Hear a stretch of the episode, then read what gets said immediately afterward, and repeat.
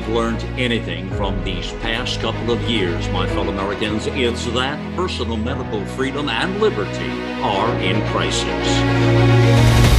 America Out Loud Pulse brings together the top experts in healthcare related fields to keep you a beat ahead.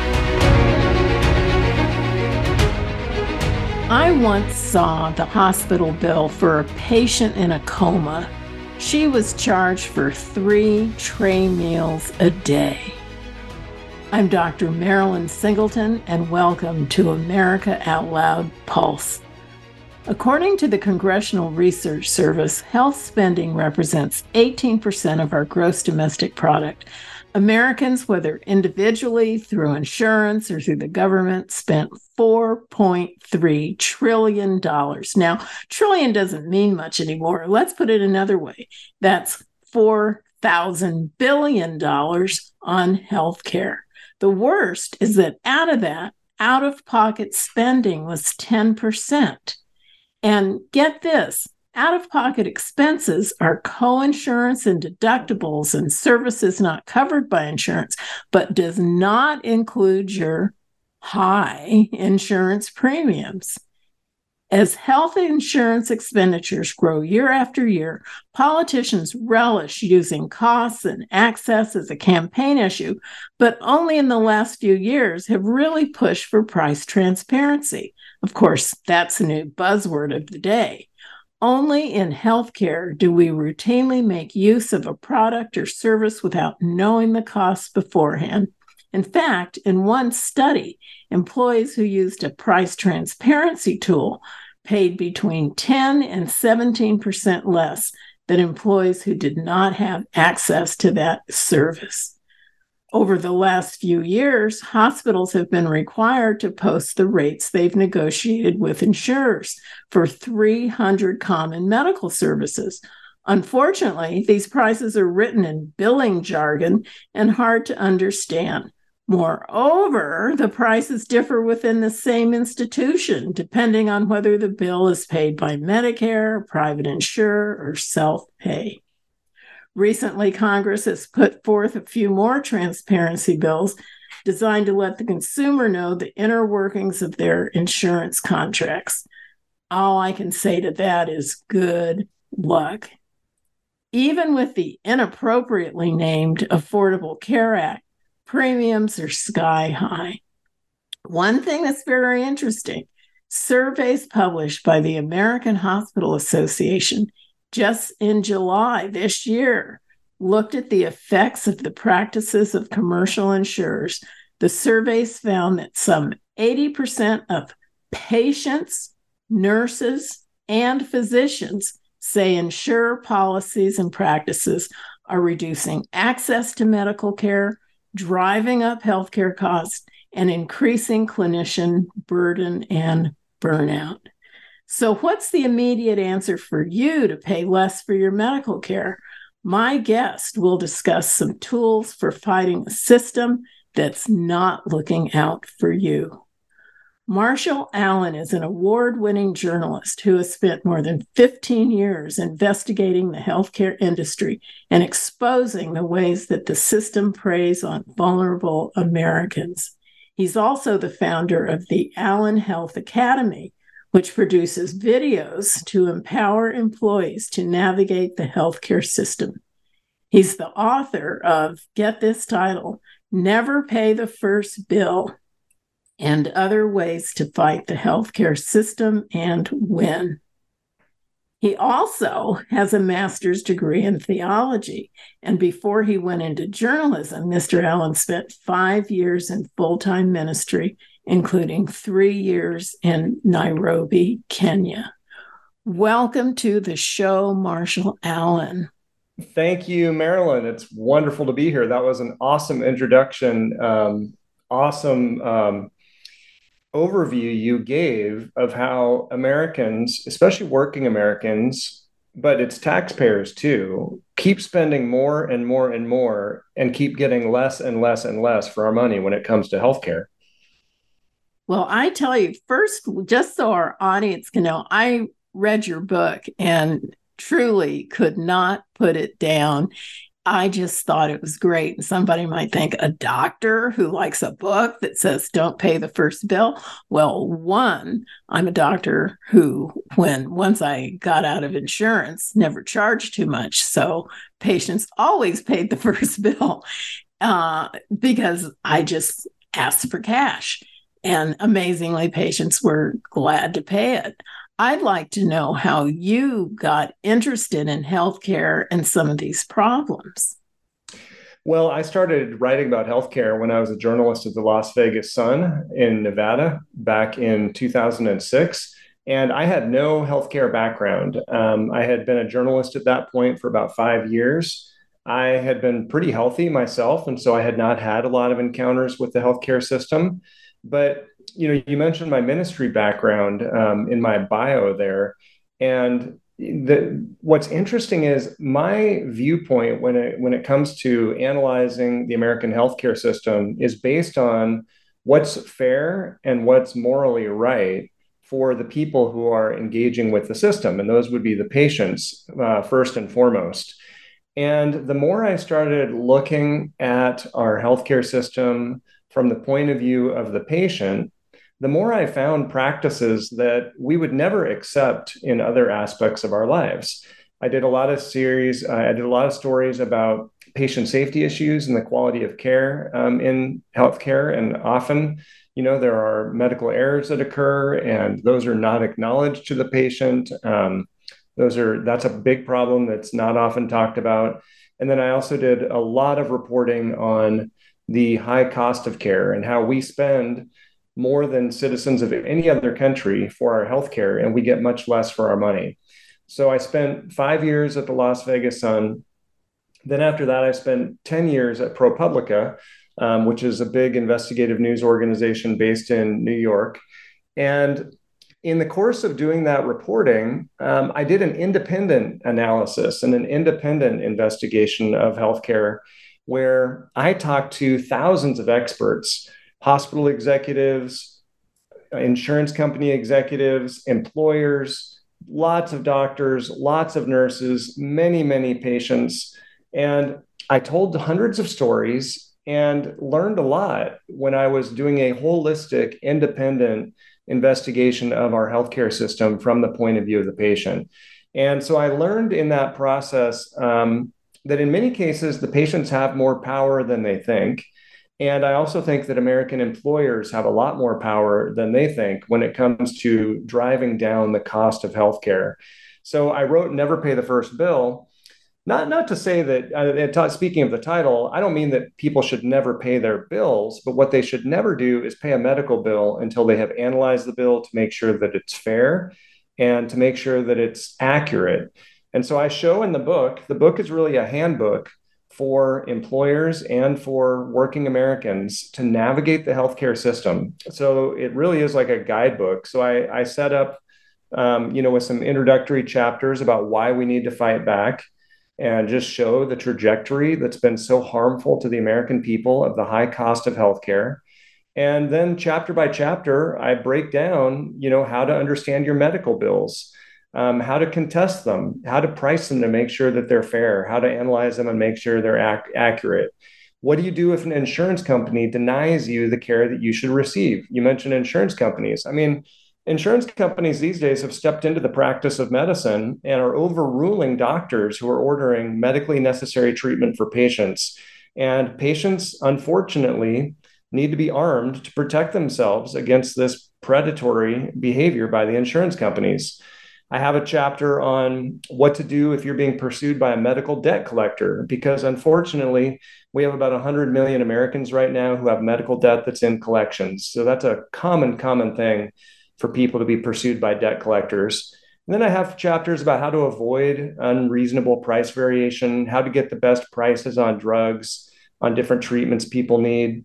Um, and a lot of it does um, use the new hospital price transparency final rule as an underlying kind of lever that we can use as consumers to um, to get a fair deal. So um, I wrote "Never Pay the First Bill." It, I the thing maybe I'm most proud about with the book is that if you go on Amazon and read the reviews, you'll see people who are posting how they've saved hundreds or thousands of dollars on their healthcare bills.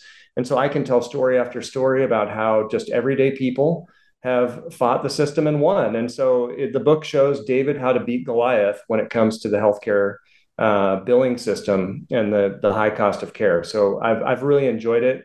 And with Allen Health Academy now, I'm on a campaign to promote health literacy and equip and empower working Americans and employers to get more for their money when it comes to healthcare, to get better healthcare coverage, better benefits at a much lower price. And so that's led to a series of videos I've created. The videos, people can find those at allenhealthacademy.com. And it's a curriculum that takes the principles of the book and trains people using engaging videos. And so I'm just, uh, I'm having a blast, Marilyn, um, helping people and trying to bring about a little grassroots disruption uh, to what's been going on in healthcare. Well, let's start at the beginning here. What's a little bit of the psychology, I guess you'd call it, why don't people, when they see the bill and it seems a bit absurd, why don't they fight it? Well, it's complicated, right? So people overestimate how complex it is. And we've been groomed, and I use that term intentionally, to be passive, um, almost the way a predator would groom a victim. And so our healthcare system has promoted itself and marketed itself as only being out for our well-being. And so if you look at the big health insurance companies, you look at the PBMs, these middlemen that add a lot of cost and take a lot of profit, but do not add a lot of value. You know, they promote themselves um, as if they're the doctors or the nurses who are at the bedside taking care of the patient. You know, they talk about how they are trying to, um, you know, promote the good health of patients. Um, and yet uh, they're, they're not always doing that. And, and so we've been conditioned because of this third party payment system we have, where so many of us get our benefits through our employer. And then that's managed by an insurance company or a pharmacy benefit manager. There's brokers in there, there's all these middlemen who are, who are part of the process. So we've been groomed and conditioned to, to think that we can just sit back and trust the system, trust the process there's people looking out for us. Um, the the people on the financial side are looking out for our well being, just like the clinicians are looking out for our well being. And unfortunately, that's just not true. And we've seen that now over the decades. We can see the ongoing rising cost of healthcare without justification and the burden that it's causing to the American people. So I think I think people are intimidated. I think they trust that the system is looking out for them, and often you know, it's only when it's too late that they decide to get engaged and stand up for themselves. And so, what I'm trying to do is help people see they need to get engaged right now. And if they get engaged now and educated, they can protect themselves from a lot of these problems. And if they've encountered the problems, they can fight back and they can win. Uh, it's tougher if you have to fight back and win, but you can do it.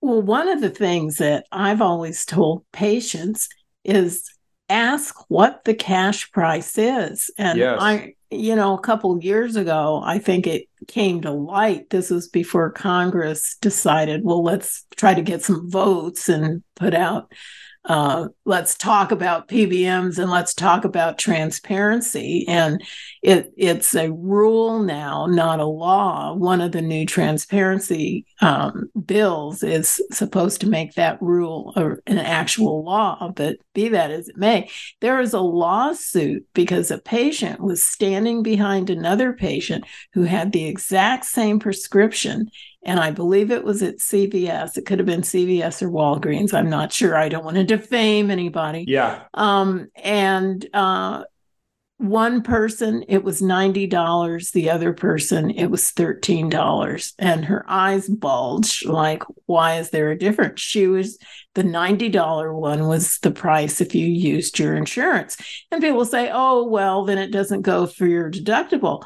But my goodness, you could buy that drug 10 times over if you just paid cash. Yeah. And, in, and until recently, what? The pharmacists weren't even allowed to tell you the cash price. Yeah, so I have a whole chapter in my book and I have a video in my video curriculum about how you should always ask for the cash price. And this is um, the power of hospital price transparency. That hospital price transparency final rule went into effect at the beginning of 2021. And now hospitals are required by the federal government to post all their prices, their cash prices, their discounted um, insurance company negotiated rates, their Medicare rates. And so now, um, where hospitals are complying, because unfortunately compliance has been improving but slow, um, we're seeing hospital prices that are just outrageous. And so let me just give you an example here, um, some that I've pulled myself um, as I've talked to different groups around the country. Um, Oklahoma University Medical Center, if you went there for a colonoscopy, and you were covered by the Aetna PPO plan. Again, this is according to the Oklahoma University Medical Center prices posted on their own website. So these are their prices. If you had Aetna, you would pay $6,959 for a colonoscopy. If you had Cigna, you'd pay $5,548. If you had United Healthcare, you'd pay $3,700. If you had Health Choice PPO, which I believe is the Medicaid plan, you'd pay $1,374. And the cash price there at Oklahoma University Medical Center for a colonoscopy is $956. So again, $956 for the cash price versus United Healthcare 3700, Cigna 5500, Aetna almost 7000. You are paying multiples more if you're an insured patient. And I, I and there's also no justification for an Aetna patient paying twice as much as a United Healthcare patient either, of course. And I just call this what it is. This is price discrimination against working Americans based on their type of insurance coverage. And there's no reason, no rational reason why one patient should pay more than another patient at the same hospital for the same services. And yet, this is the standard operating practice in hospitals across the country. So there's no rhyme or reason to it other than they have um, an ability because of the insurance system to negotiate and make people pay more than they should. That's not a good reason. And so I look at this again, coming from my ministry background, and I just say, this is wrong. This is not right. How can we accept this type of discrimination against people that is causing them to go into debt, to not be able to afford the care that they need, to not have access to care? This is a moral problem that is just um, afflicting our healthcare system, and we need to stand up against it. Absolutely. You are so, so right. And one of the things I, I, you know, the listeners have to remember is you say, well, there's a $2,000 price difference, but my insurance is paying for it. And my employer paid for part of that insurance. But remember, you've got a copay and deductible. Right. And sometimes that cash price is actually less than what your copay. Some copays are 20%. So do the math.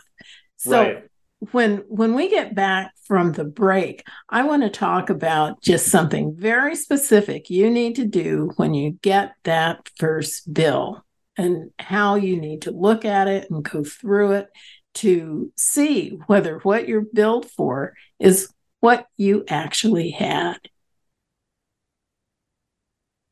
For right now of course, I'm going to talk about something that actually does give you something for your money, and it's Cofix RX. This is a nasal spray. You know, I've been using it for at least a year, and it's called Cofix because it came out with COVID. But of course, we still get colds, we still get respiratory tract infections.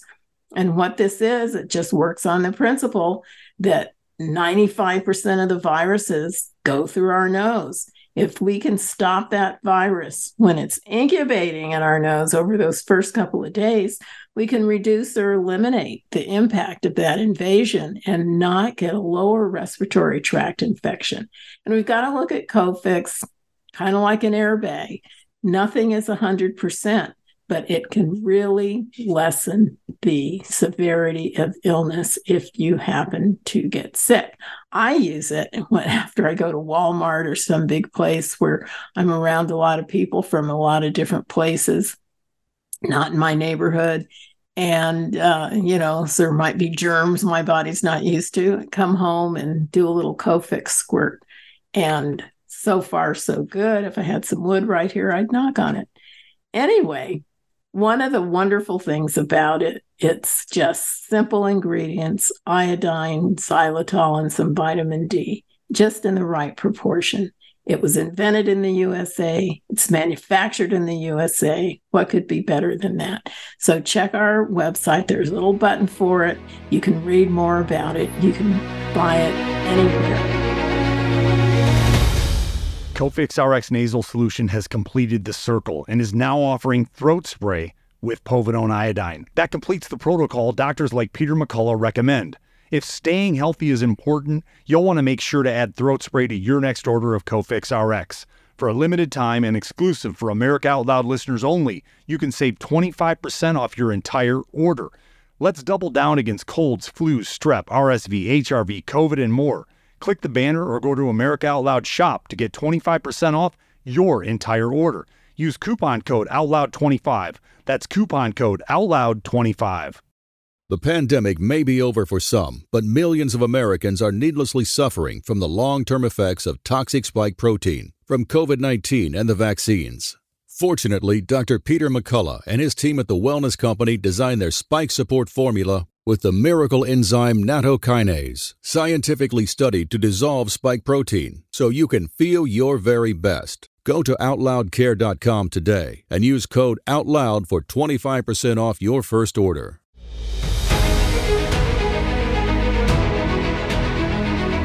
Okay, before we went on the break, I was talking about something to do that the patient should do when they get a bill in the mail and they will get a bill. Sometimes, and even with Medicare, you get something that says, This is not a bill, this is a statement.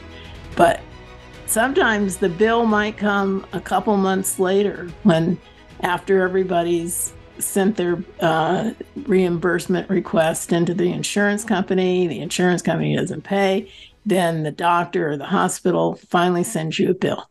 What should we do, Marshall, when we get that bill? Well, the first thing you need to do is make sure that you have an itemized bill. And the bill, the itemized bill needs to include the billing codes that were used to translate the care that was provided to the patient into the claim that was submitted to the insurance plan or whatever was used to generate the bill. Um, and I, I, like to use, you know, sometimes um, I, I, compare it to like if you went to, you know, it's, it's shocking, first of all, that hospitals don't just give everyone an itemized bill with the billing codes. They just often will sum up, you know, aggregate amounts for medical care or pharmacy, prescription care, or something like that.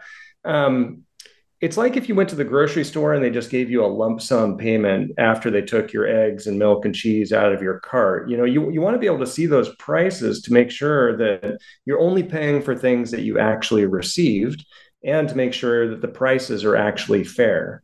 And so sometimes people can get harassed or denied or stonewalled when they ask for an itemized bill. So I recommend, um, and I actually wrote a newsletter article about this about how to use HIPAA, the HIPAA law, to get your itemized medical bill because a lot of people don't think about the the broadness of the HIPAA law. Obviously, at the provider level, hospitals and doctors and other clinicians are thinking about protecting patient privacy, and that's obviously key.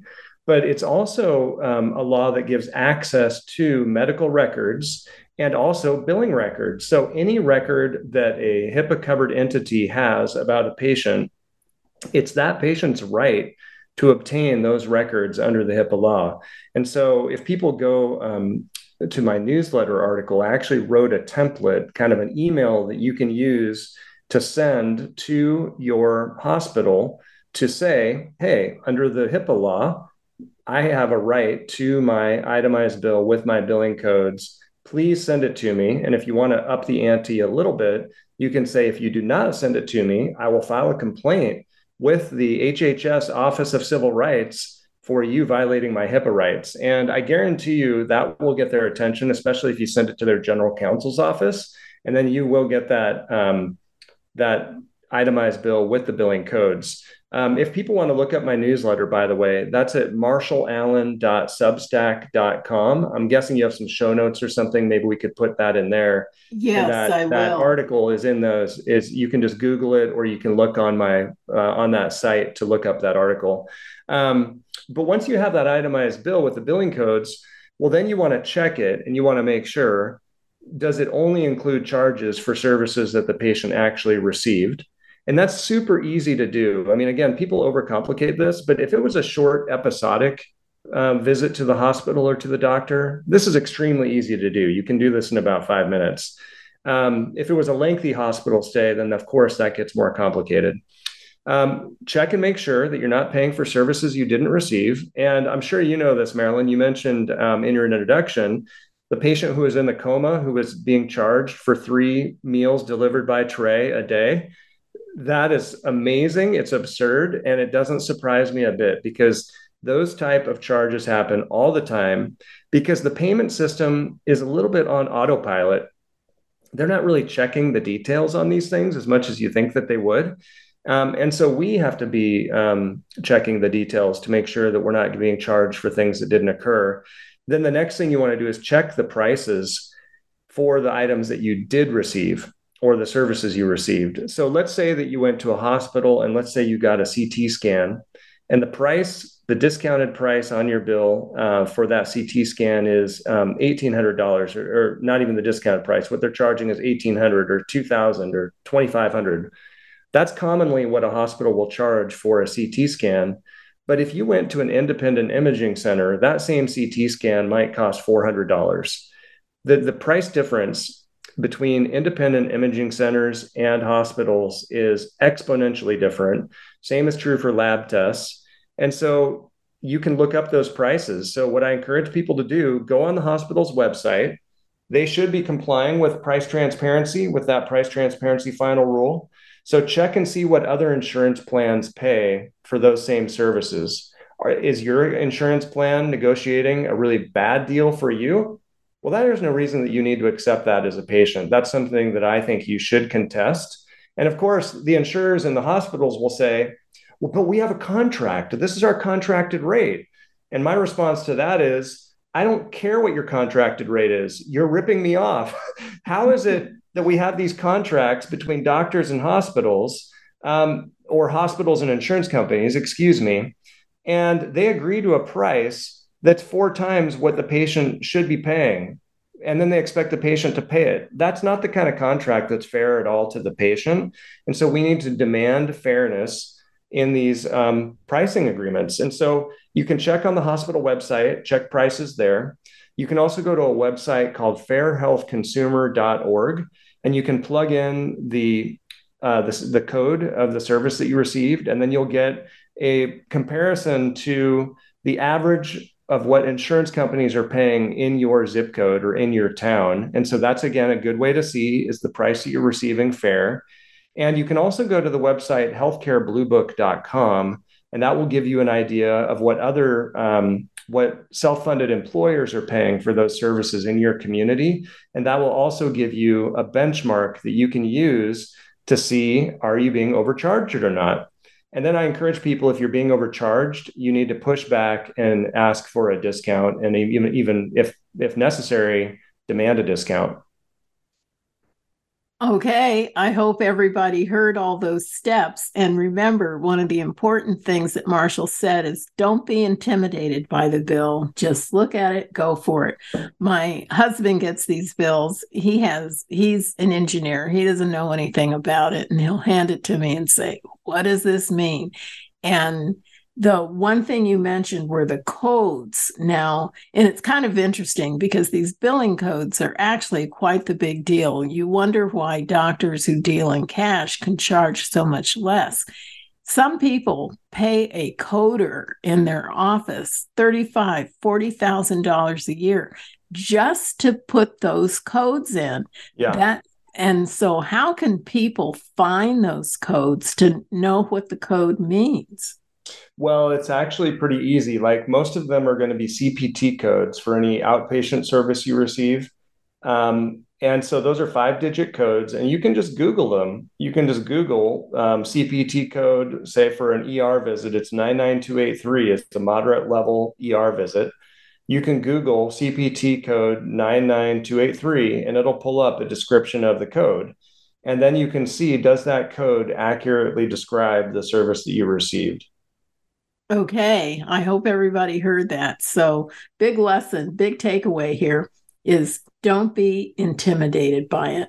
Well, and, and, I also mm-hmm. understand, you know, it's it's interesting. You mentioned your husband's an engineer, and yet he doesn't understand this. It it does take engagement by the patient, you know, and, and this is a challenge that I want to throw out there to all the patients out there.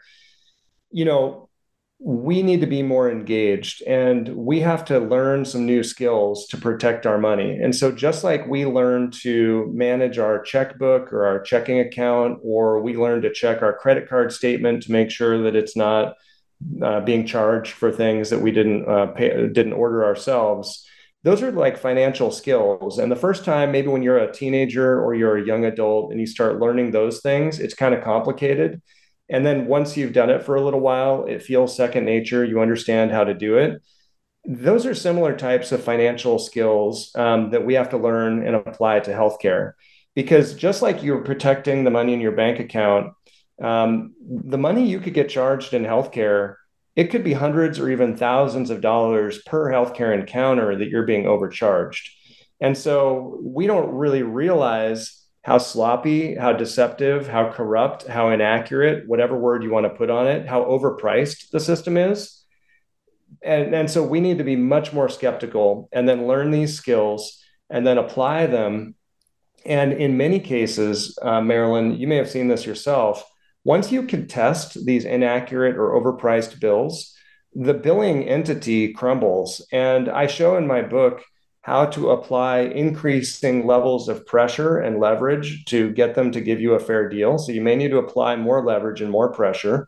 Um, but but it is possible to do and it's less complicated than than you think it is and it can be very very rewarding financially one, one other caveat i want to throw out there is i know that many patients are not able to do this and i want to be very sensitive to that you know there are people who are extremely sick or maybe they're caring for a loved one, they're a caregiver and they're working jobs and caring for their loved one.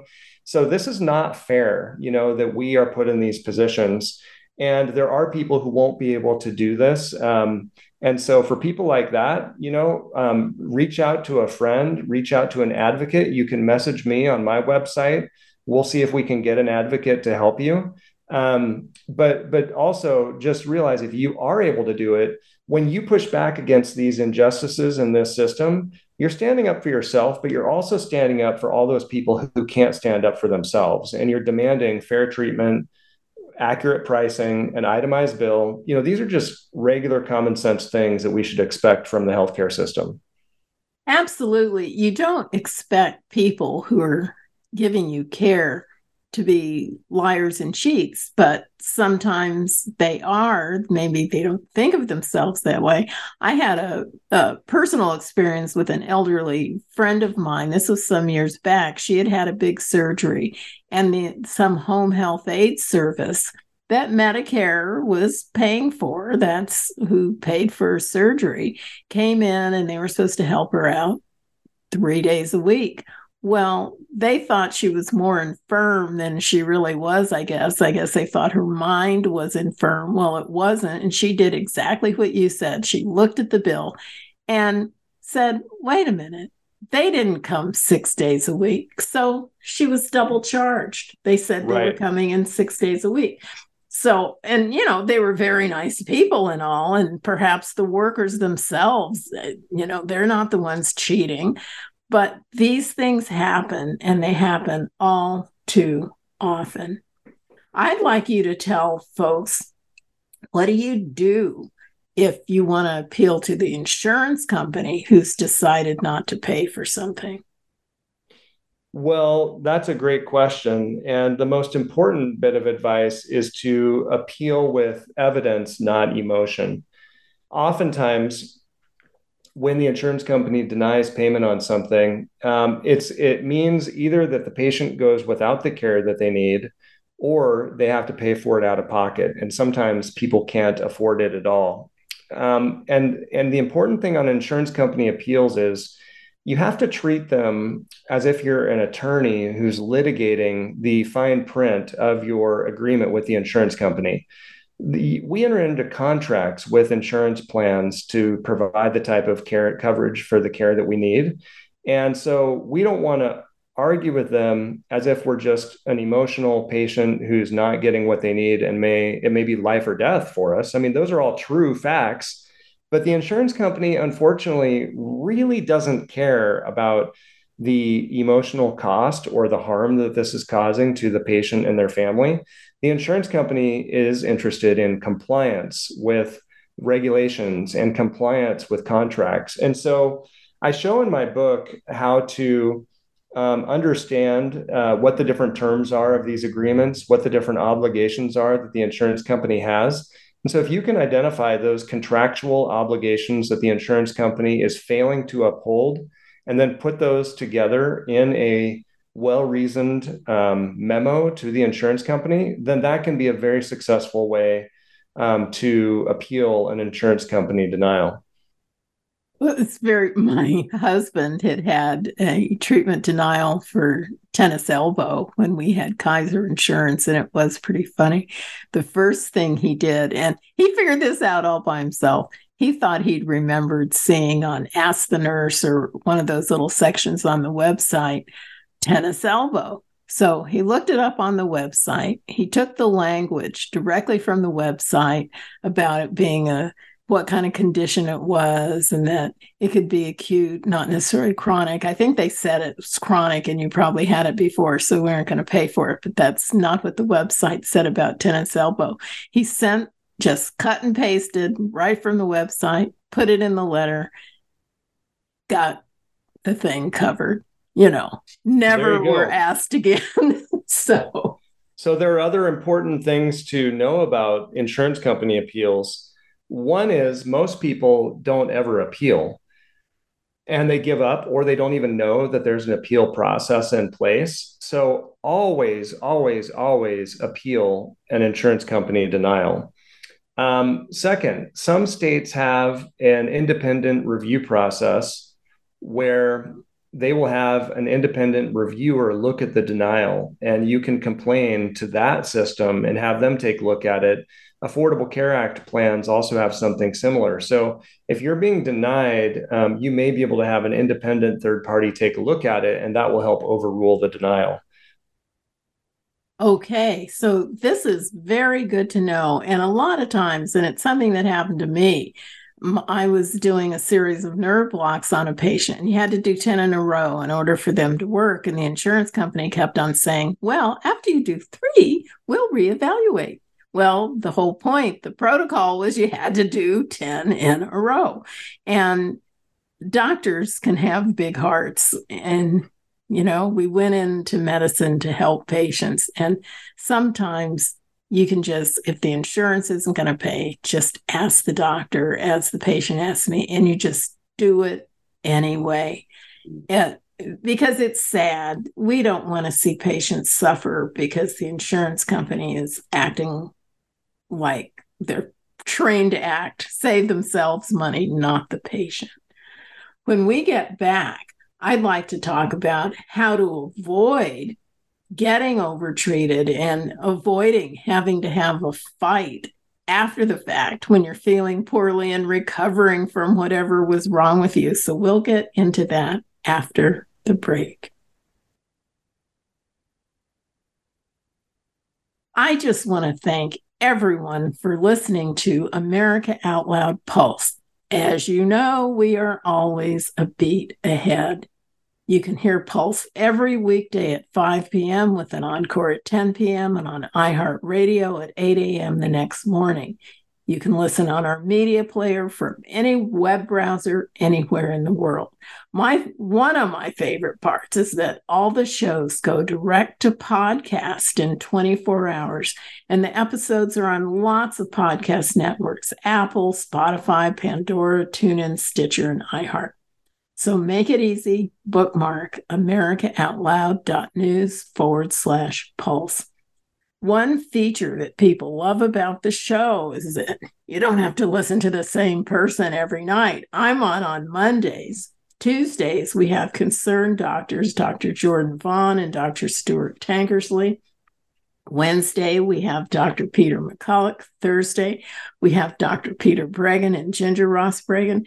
And Fridays, we have epidemiologists from Yale, Dr. Harvey Risch. And then for people who've been listening for a while, you know we now have Nurses Out Loud, and they're on Monday through Friday at 10 a.m. Eastern. So, plenty of medical information out there for you with some politics thrown in the mix. Well, the out loud truth was the rallying call that started it all. America Out Loud News was an idea, a movement, a place where folks would feel comfortable speaking the truth without being censored or canceled. The First Amendment is alive and well.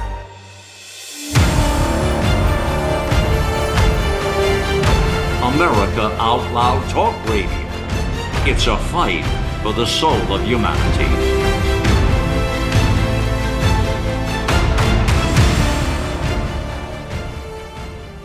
Maintaining a strong immune system has never been more critical. Nutrition company Healthy Cell created Immune Super Boost to help you strengthen your immunity. Unlike other supplements that don't work, Immune Super Boost is not a pill. It's a gel you swallow with ultra absorption of science backed nutrients proven to support immunity, like vitamin C, D3, zinc, elderberry, and echinacea. Go to healthycell.com and use limited time code OUTLOUD for 25% off your first order. Risk free. Love it or your money back, guaranteed healthycell.com, code out loud.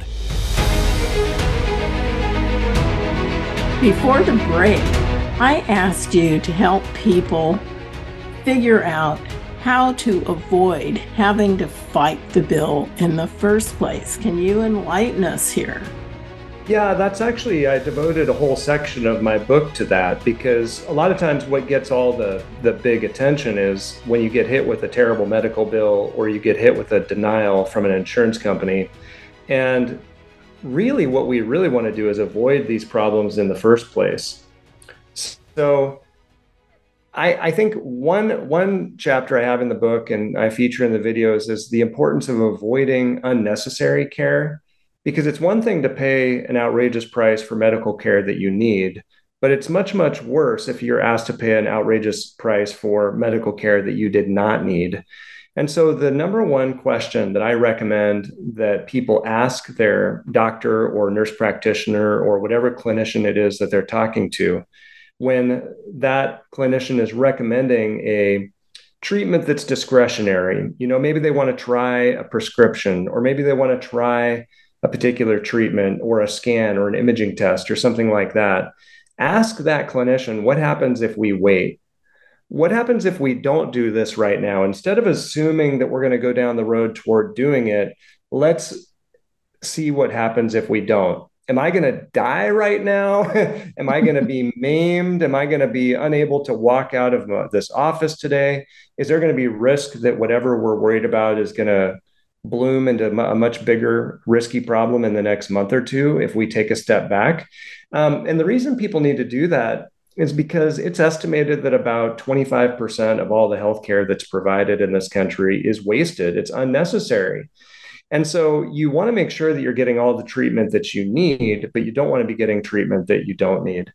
And so, um, asking what happens if we wait can really reframe that conversation between the patient and the clinician. Well, one thing I have to say about that if waiting is indicated, just make sure if you're going to get that hernia repaired or whatever else it is, do it before the end of the year. Don't suddenly decide to do it in January before you've met your deductible. So keep that in mind as well with your timing. But you're absolutely right. Many times you can wait and something doesn't have to be done right away. Yeah. So another another principle about avoiding um, getting into these traps. You know, we talk a lot about price variation, and with price transparency now, we can see when we talk about price variation, you could again. I, I mentioned the um, colonoscopies. you could pay $1,000, $2,000, $5,000. I've seen $10,000 colonoscopies. If you can do these, a lot of these um, services that we receive are elective, which just means that we can schedule it. It's not emergency care. And in fact, most treatment that we receive is not emergency care.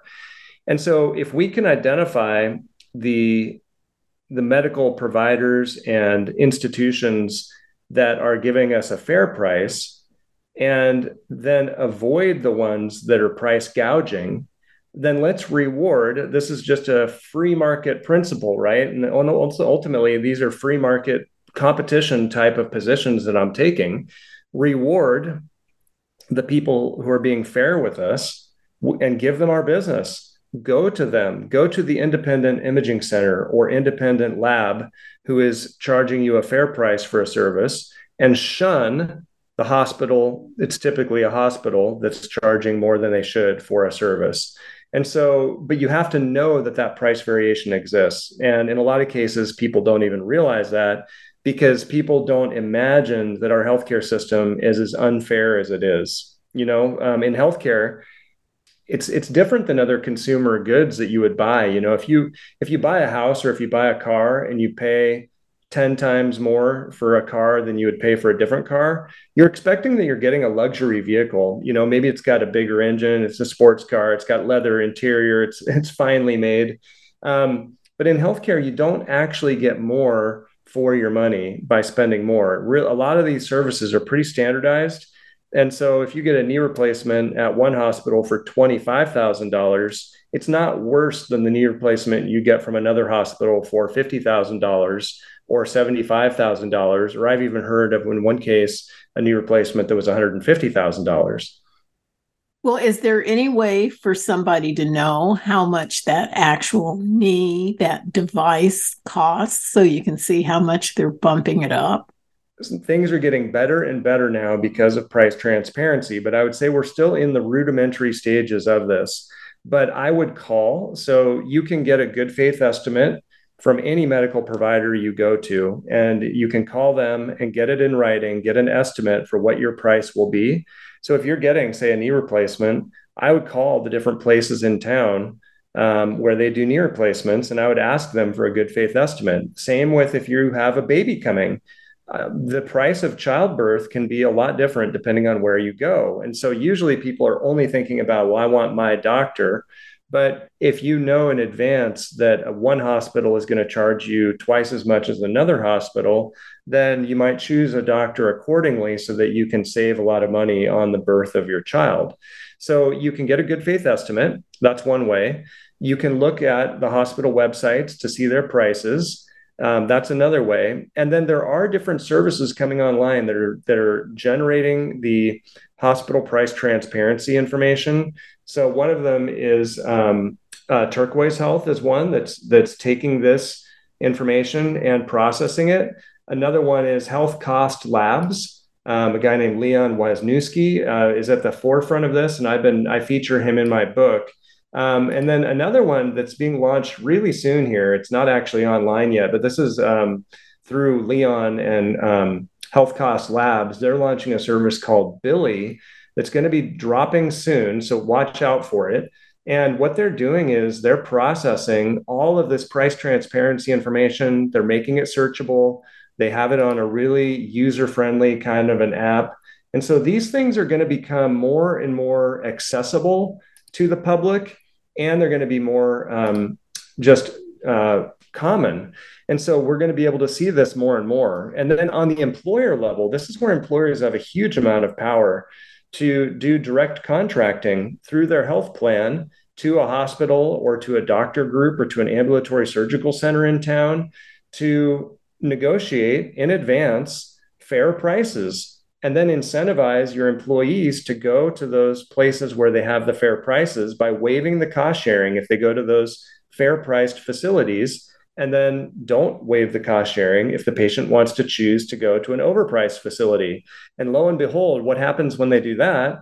The patients, of course, choose to go to the reasonably priced facility where they don't have any cost sharing, no copay, no deductible, no coinsurance. Patients are saving thousands, health plans are saving thousands. the doctors in the hospitals are being paid more because the insurance company middleman has been cut out of the equation. And so I think this is the direction things need to go.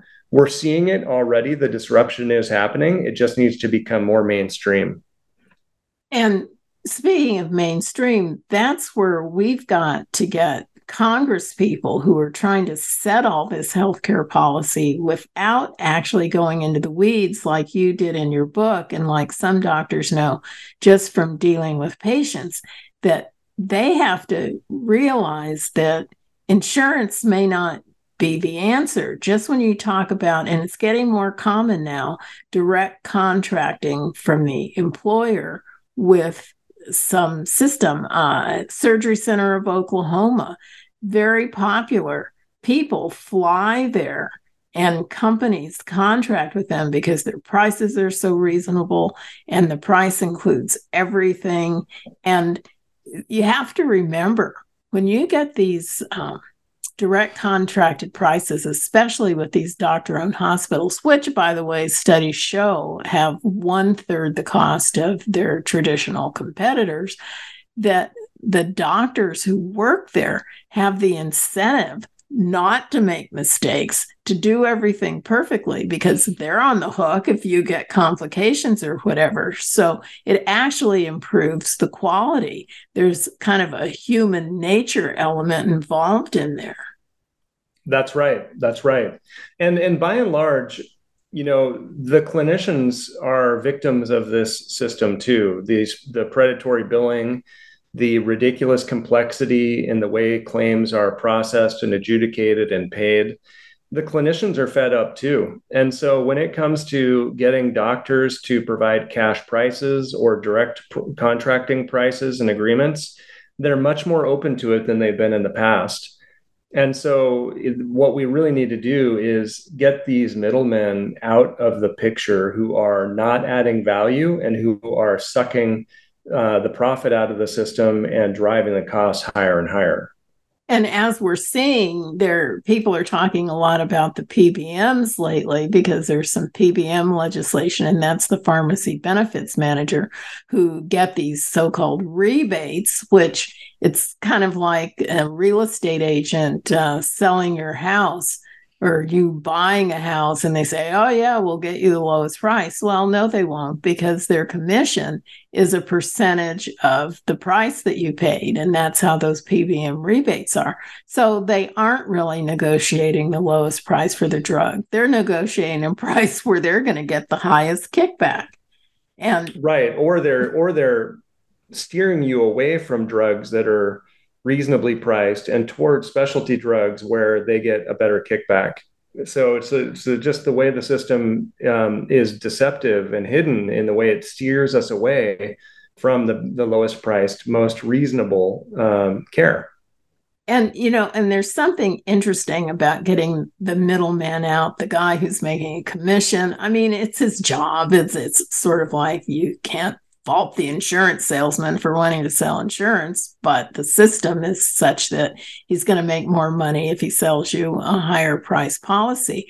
But there's something about a face to face contact with whomever you're dealing with, your doctor or um, a hospital administrator or something, that strips away that sort of, I don't know what it is the the ease, almost like social networking, the ease of uh, being ugly or being a cheater or gouging you.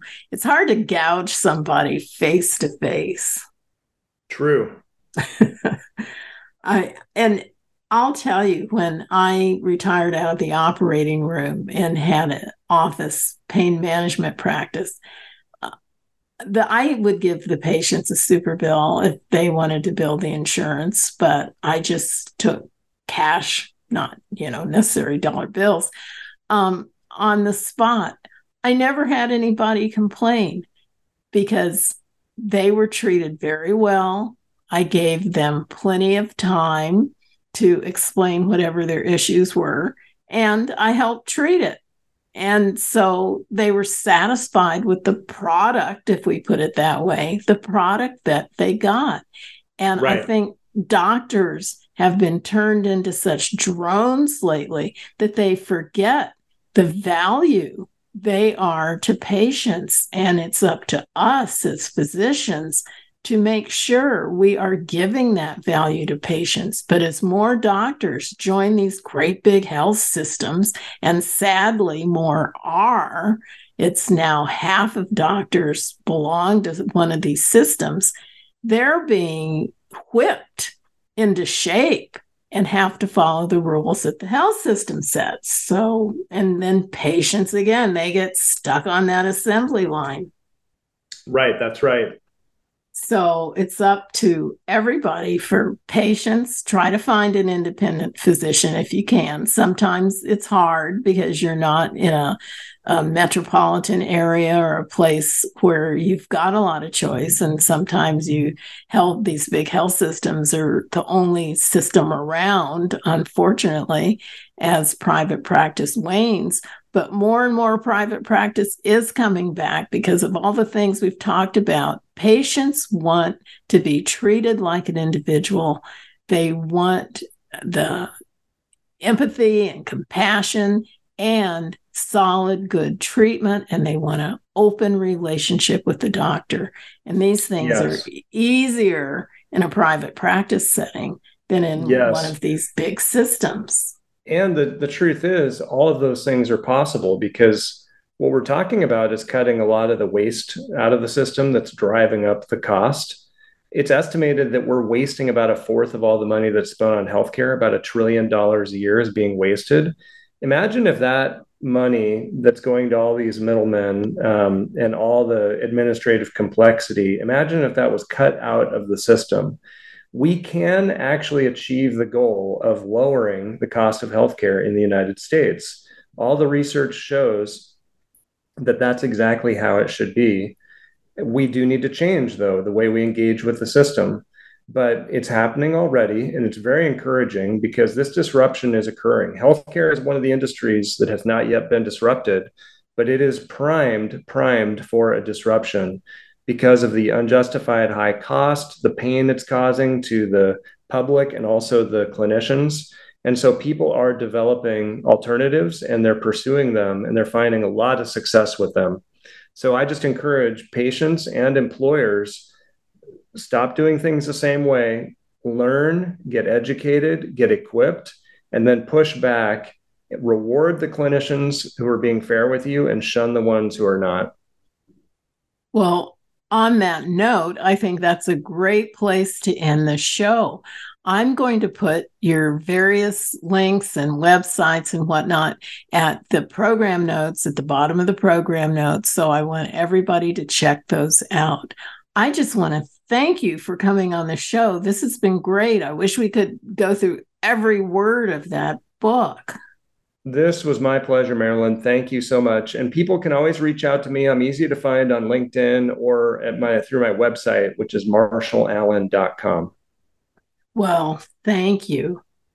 For now, I just want to remind people that uh, we do have a brand new website. It's called AmericaOutloud.shop, and it's is what it says. It's a shopping website for the books that our guests have written uh, and various other books and products that our guests have, uh, products from the wellness company. It's worth taking a look. It's americaoutloud.shop. And the best part is if you buy something there, you get a discount. Some the discounts vary and it's worth checking out. And remember, we still have our email feature where all you have to do, first names are fine, just email us a question and we'll get, whether it's the host or the guest, we'll get an answer back to you. So thanks again for listening. And whether you agree or have other opinions about what you've just heard, please share the show. And until next week, say it loud. I'm free and I'm proud.